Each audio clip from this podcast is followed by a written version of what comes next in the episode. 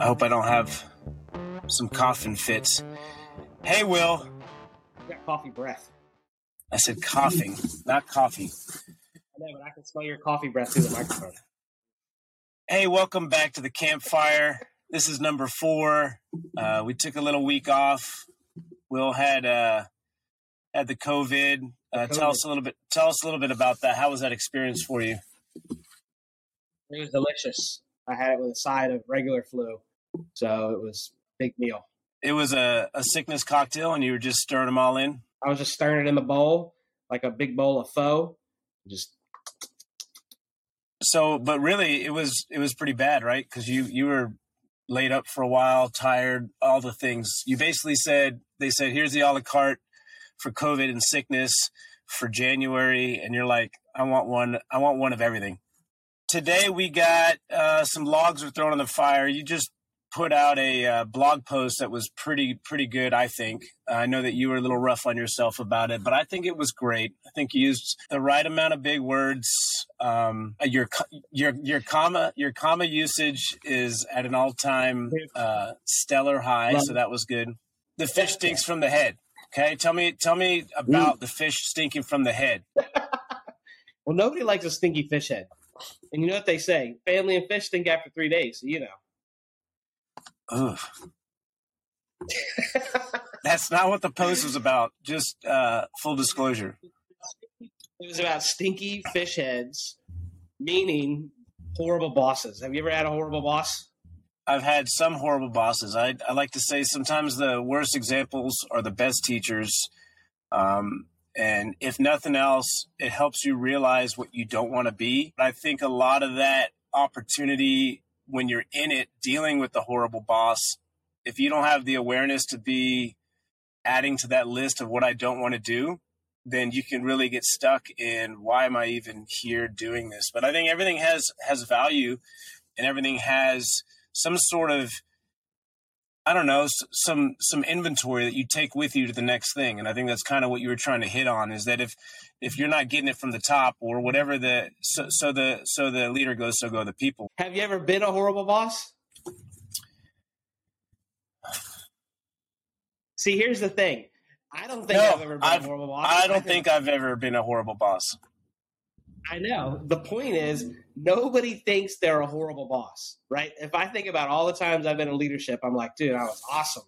The problem is, you were sucking in some ways, right? So when I look back at it, I know there were times that I was just totally flubbing it. And the point is that typically when you're a leader, you think that your people have the problem, but the fish, the Chinese proverb says, the fish thinks from the head, meaning that the leader shapes the culture more than they realize. And like you and I, just like we said, we think, oh, we've had horrible bosses, but we've never been a horrible boss. That's the problem, right? It's it's a it's recognizing how you're crappy, and recognizing how you're shaping the organization around you, and that what we have found is that self-aware leaders have better opportunities to improve the organization by taking ownership and how they are shaping the organization, and that how oftentimes you know when we're visiting with people and they're talking about babysitting their employees or they have low engagement they never bring themselves in the conversation. And part of the challenge is admitting as a leader that man i have a bigger impact on the organization than i realize. And just from what i've witnessed from working under different man you know leaders when they come in you can see how people the the the junior leaders and even just people within the organization their behavior shifts depending on who the leader is. So the point in the blog was that the human animal is a social creature and is shaped as much by its environment as by itself. You know, I think we think that we're so autonomous and you know we're we're consciously in control, but what I have witnessed is that people change the way that they stand when new leaders come in. They they change the way they talk, they change the way they make decisions, and that's because people within a group are looking to somebody to be the leader and whoever that person is, they are going to shadow or mirror how that person behaves on a subconscious level. And so it's been fascinating to see how different leaders come in and the people that they're, you know, that they're leading start to mirror their behavior. And that's how much impact positional authority, the person that's in control, has on on the subconscious part of the human mind. If you talk to people, they probably don't even recognize that they're shifting behavior. I know when I have talked to them, they don't recognize it.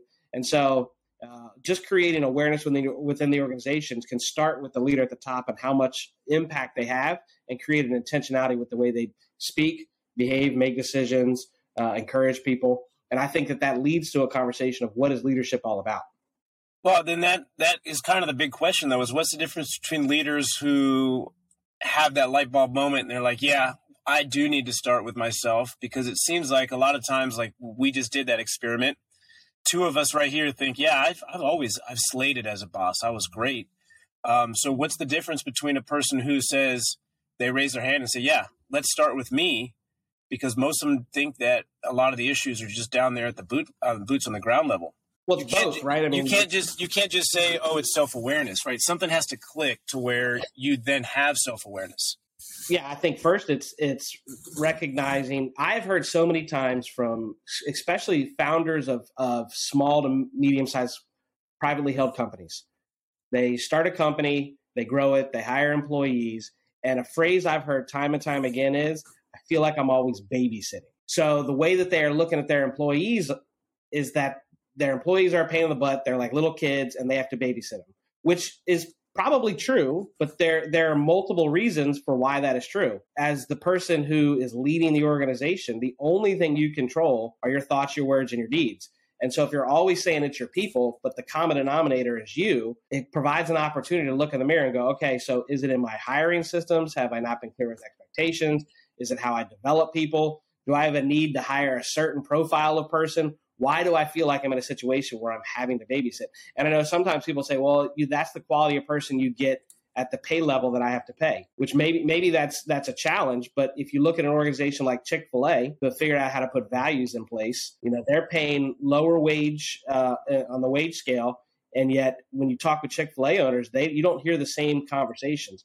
So what that tells me is there is an opportunity, no matter what the pay the pay scale is dictating, to hire and develop and create an atmosphere of excellence. And well, so the atmosphere you, you just you just hit on. I mean, it's a cultural thing, right? You're always you might be the best boss ever for real. Like you might be really good, and you're still going to have people that need to be baby babysit. Yeah, for real, for real.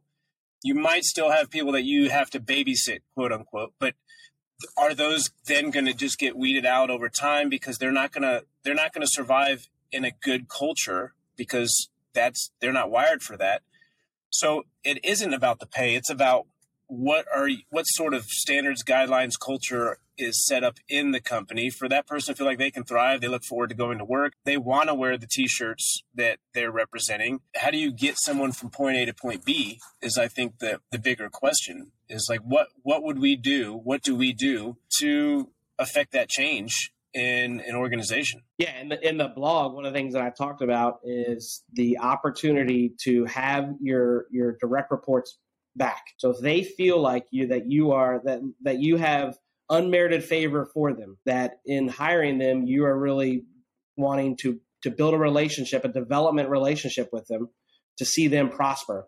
And if if your direct reports feel like that is the case, then that starts to bleed downward. Uh, so it, I think it begins with the person who's leading the company deciding that the reason I'm in business isn't just about the bottom line. It's ultimately about more than that. It's about the people that I am serving through our my clients. It's also the people I'm serving through my payroll that my employees, you know, think about employees typically spend more time at work than they do at home. So what an opportunity to shape their life. And if the the person who's running the organization is really coming at it from a perspective of doing the best for his people, that'll shape the culture in itself. So many times I think people feel like a number and that they're only there for the bottom line. And a business that that loses the spirit and only has the bottom line is going to have an engagement problem. And so if you give people a higher purpose, a deeper meaning, to what they're doing, that's going to bleed through. And like you said, it'll social proof the organization where you're always going to have bad apples. But if the bad apple becomes the only bad apple because the peer group is enforcing the values and, and the standard of the organization, that person will leave.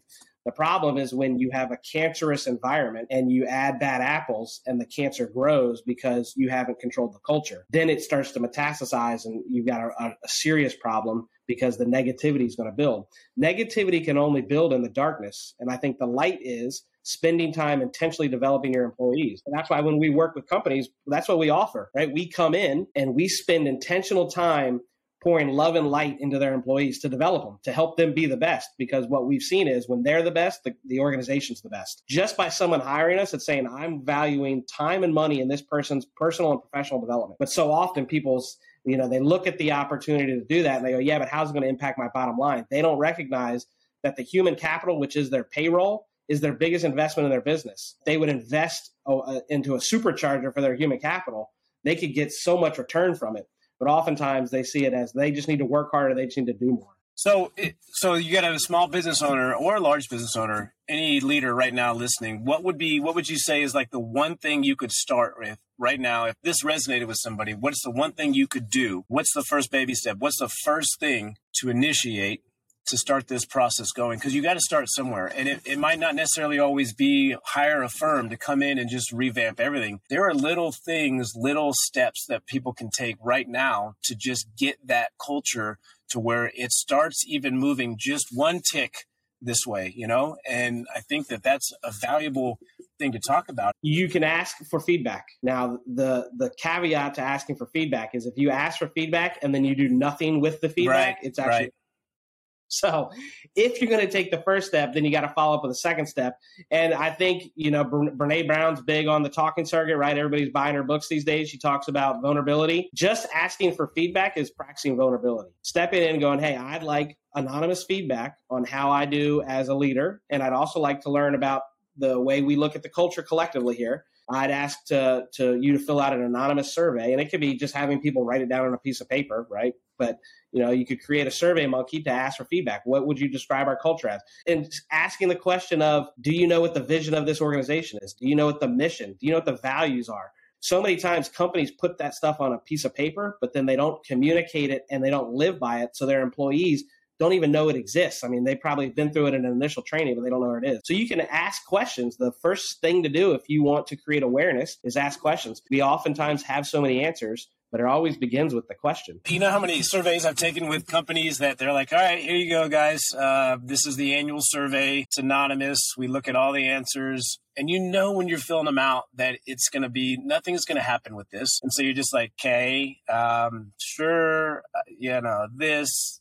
and you submit it. And that's one of the worst feelings in the world, I think, is to have somebody solicit something from you, thinking that you have some now agency and power to give your voice. And then you know that it's just going to be shut down. It's a very defeating thing. And when you do that enough over time with people, it starts getting them to where they're, they're so jaded that they don't think that there's anything good that can happen from any of their voice or their feedback. And the problem is, is a lot of those people that are giving their voice and their feedback, that's the stuff you want because they're the ones with their hands on the product every single day. But it is a defeating feeling to know that this is going nowhere. You're, you're exactly right. If it's a perfunctory exercise, it does damage, right? And we've all been a part of that where it feels like just an exercise that has to be done. And so I think you're right. Going back, the first thing to actually do is someone has to shift their heart posture, and it's got to be the person who's at the top. If they don't shift the way that they look at their organization or their people, you can run any exercise you want. You're not going to create the change because once your heart changes, everything else goes in line. First step is actually to decide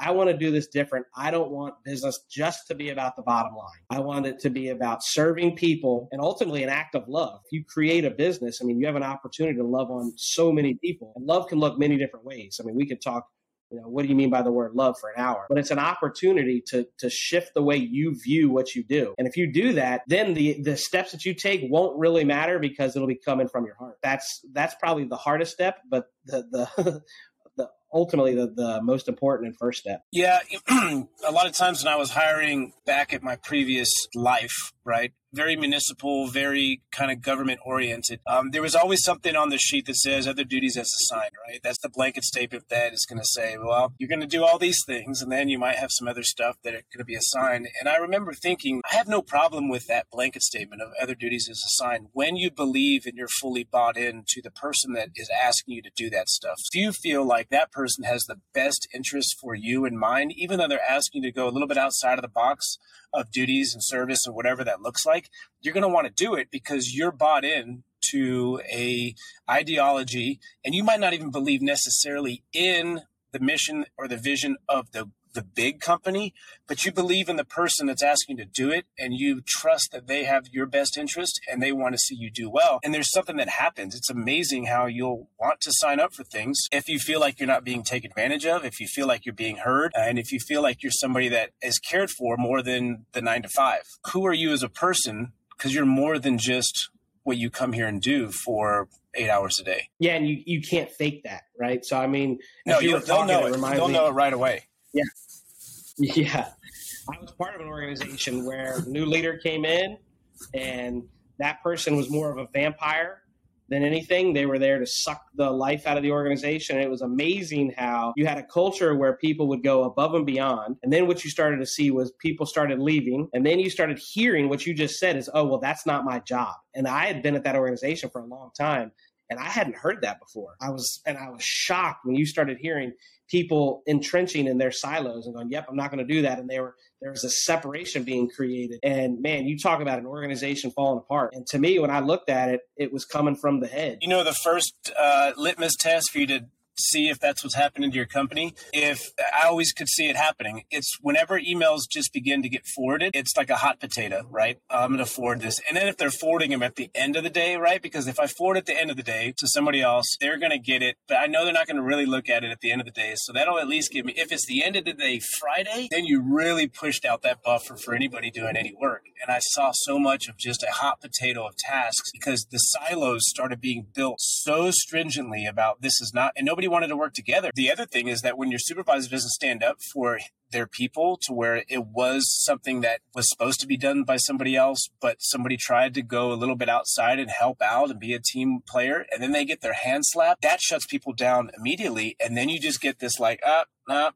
nah, I only do these things, and then if it's not my job, I'm just going to forward it. I just keep forward things. You know, as long as you're forwarding it, uh, it just it stays churning, and, and, but nothing happens. A lot of lot of activity, no progress. Yeah, and I think that going back to that circle of safety, right? Like you said, hands chop. Why would I stick my neck out if I'm going to get my hand chopped for trying to go and above and beyond, right? So then it creates fear within the organization and people go into survival mode. And man, you kill a culture. We think of camaraderie in sports a lot, but think of camaraderie in the workplace. And so often, you know, I think especially old school leaders you would say that time at the water cooler is a bad thing. And then I think tech companies went the other direction, right? They started putting in foosball tables and they thought that built camaraderie. But as we were talking earlier about authentic relationship, it's how do you facilitate authentic relationship, mutuality and sharing and give it direction, right? And I think that that's where clear vision, clear mission, hiring people who feel really called to that mission and then allowing them to use their gifts can create an unbelievable culture. But it's it's a dynamic thing that you have to have your finger on. And that's the reason you'd want to work with people who spend their life studying how people come together and, and perform at their best. Well, it's funny you you did that kind of natural transition to authentic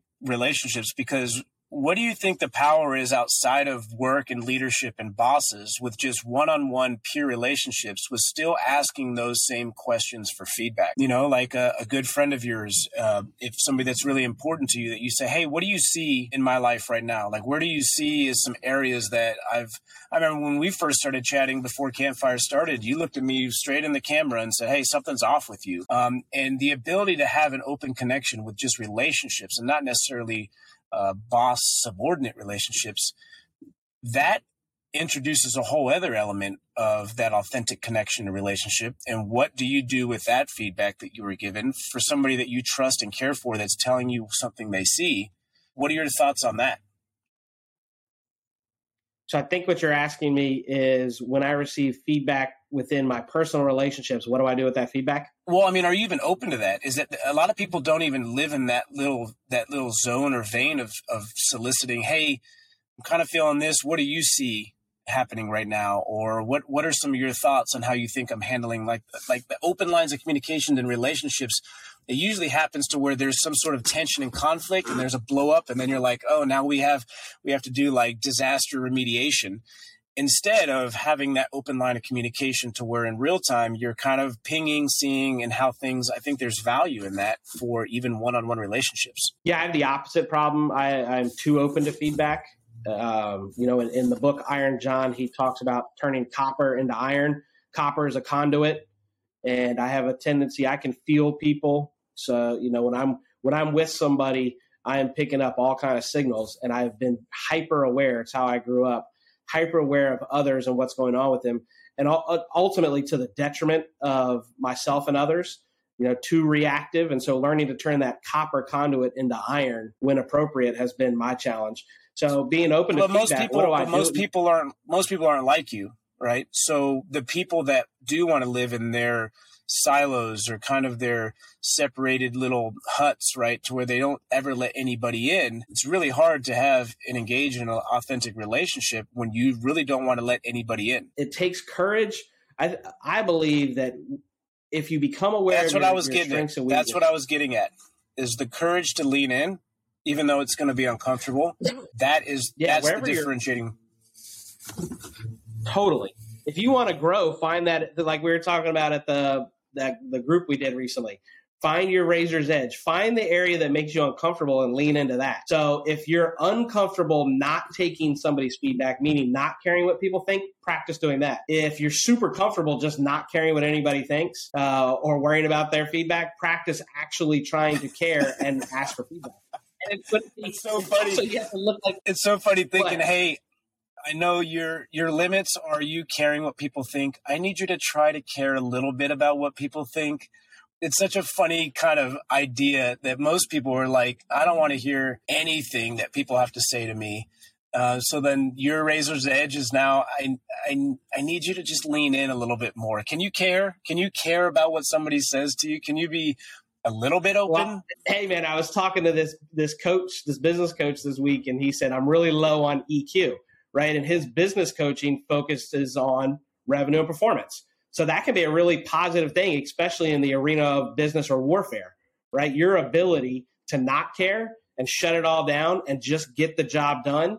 That's an excellent strength. But you you can what that can do is leave an emotional wake and not a positive emotional wake. So I talked about that in the blog too, right? Is that somebody who is getting the job done at the expense of people around them, eventually that shows up in low retention, turnover, uh, low engagement, all kinds of issues. And so it'll work for a short time, but not a long term.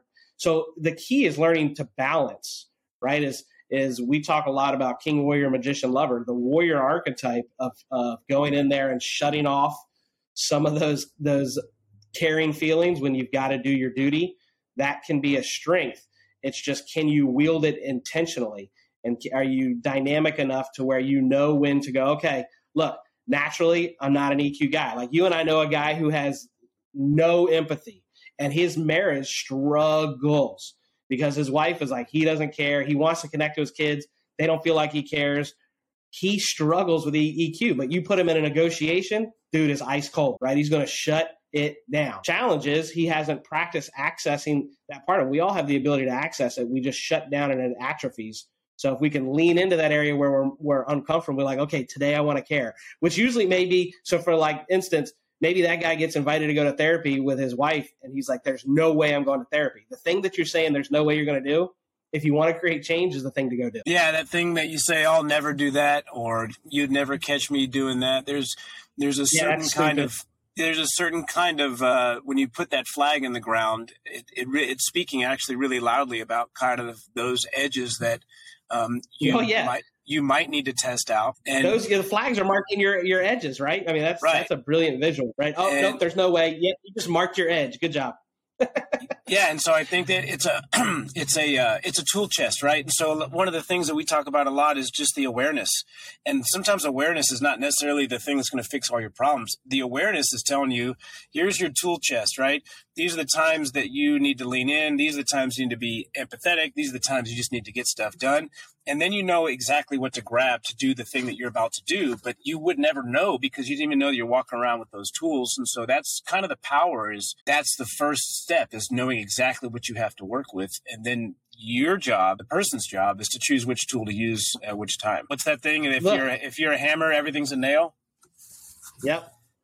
And the problem is when you're when you feel like a hammer and you go try to be a screwdriver you, people tend to give you awkward feedback, right? So, like when I was trying to create some change in how I was relating and operating more from an empathetic state and listening more, you know, what I heard was that you you're like what you're doing is weird. Yeah, it's weird because I have literally I'm a hammer learning to be a screwdriver. It's not easy, right? And so recognizing that if you're getting feedback that what you're doing is awkward or weird, that's probably a good sign because again, you're operating in an area that you had no proficiency in and you're learning to, to create proficiency. And, and a lot of times the first step to success is failure, right? So understanding that, you know, when you're, when you're stepping outside your comfort zone, it may get weird. Yeah, I think that the uh, relationship aspect of it and the boss subordinate aspect of it, there's a lot of those parallels and correlations.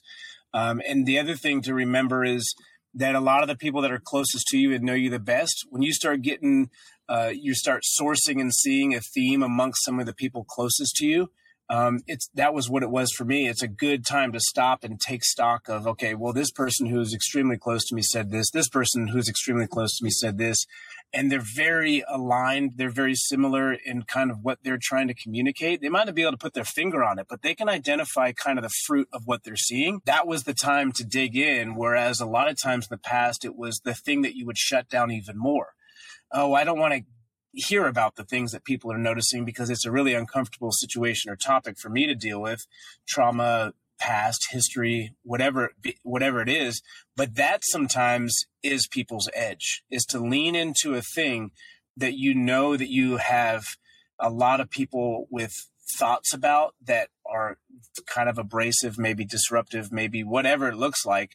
That's an opportunity to just rip off the band aid that you just keep uh, medicating with, right? To just topically deal with. Um, that was something that I had recently. That was a, a, very strong moment to be like, man, I have these people in my life and they're so close to me and they're saying so many things. And I'm sitting here just being, no, no, no, no, it's fine. Buffer, buffer, insulation. I don't want to deal with that. Um, and you really kind of extend time for healing and growth the longer you push those things out. So I really think that I've always been a great boss. always, man. Man, if there's if there if there's ever anything that I've always done great, I was thinking, man, it's been a great boss, I, and I hope nobody that I've ever. tell you, you are my favorite stinky fish head. Well, it's because I try to. I use a lot of um, those pine tree car fresheners. I wrap them around the stinky fish head, so you kind of get that sweet, um, piney fish fish smell. Yeah. Every time I go to every time I go to the Thai restaurant, I go, "Give me the Badifi Newt special, please." And what do they you say, know, oh, sir? You need to leave. Oh, you need to extra, leave now, sir. Extra fish heads. That hasn't been on the menu in a couple years. that got outlawed in the '90s. Something else I wanted to hit on is the uh, retreat.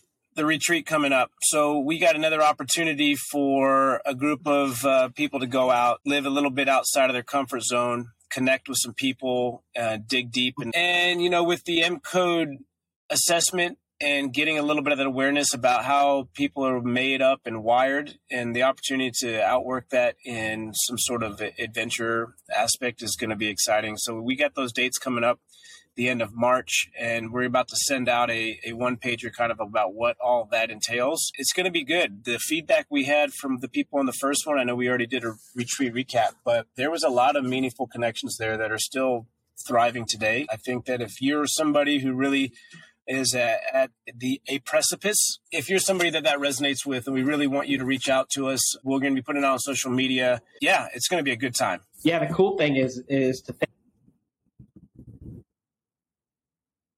No. I, you know what happened is I moved my microphone cord. God, you're back though. I'm back, back in black. Yeah, just I have so much editing you know, to do. The guys that went out, think about how like what an amazing time and memories, experience, friendship. The feedback we got was just so good. So I'm excited for this next group of 10 that don't even know what they're about to get into because it's so different. And I'm excited for them. So we'll see how it comes together. Yeah, so stay tuned for that. And um, I think that's a wrap for this one. What do you think? Let's wrap it. All right. And that's a wrap.